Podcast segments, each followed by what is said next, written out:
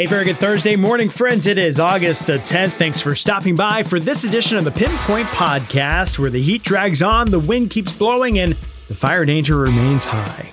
And right away, it's time for Statistics with Shell. All right, so another day, another record. We started the day at 82 degrees in Bryan College Station, which was good enough to break the all-time hottest temperature of record for 81 degrees.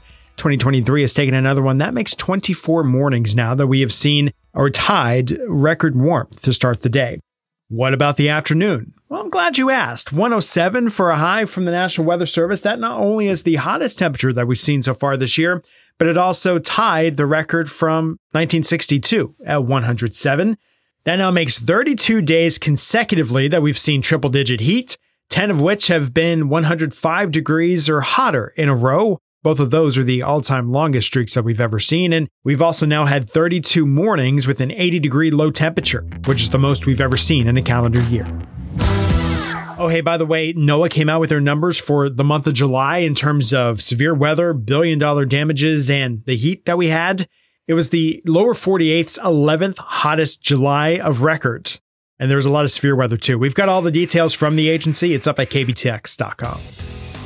Guys, eventually this pattern is going to break.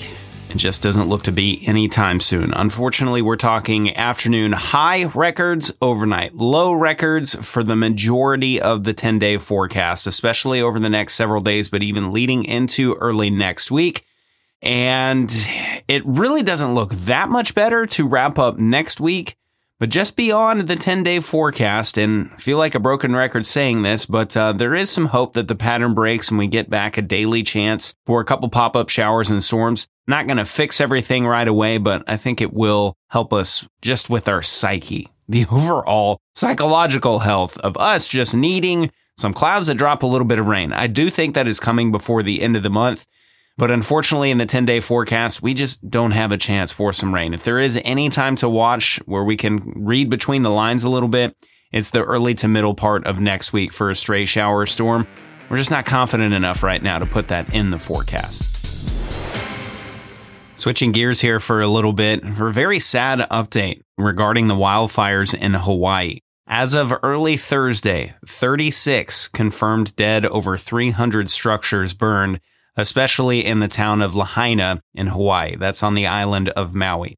Officials say 3 large wildfires are still burning and they are relatively out of control as it stays windy on the islands of Hawaii. So thoughts and prayers out to folks there, first responders and residents that are still seeking shelter.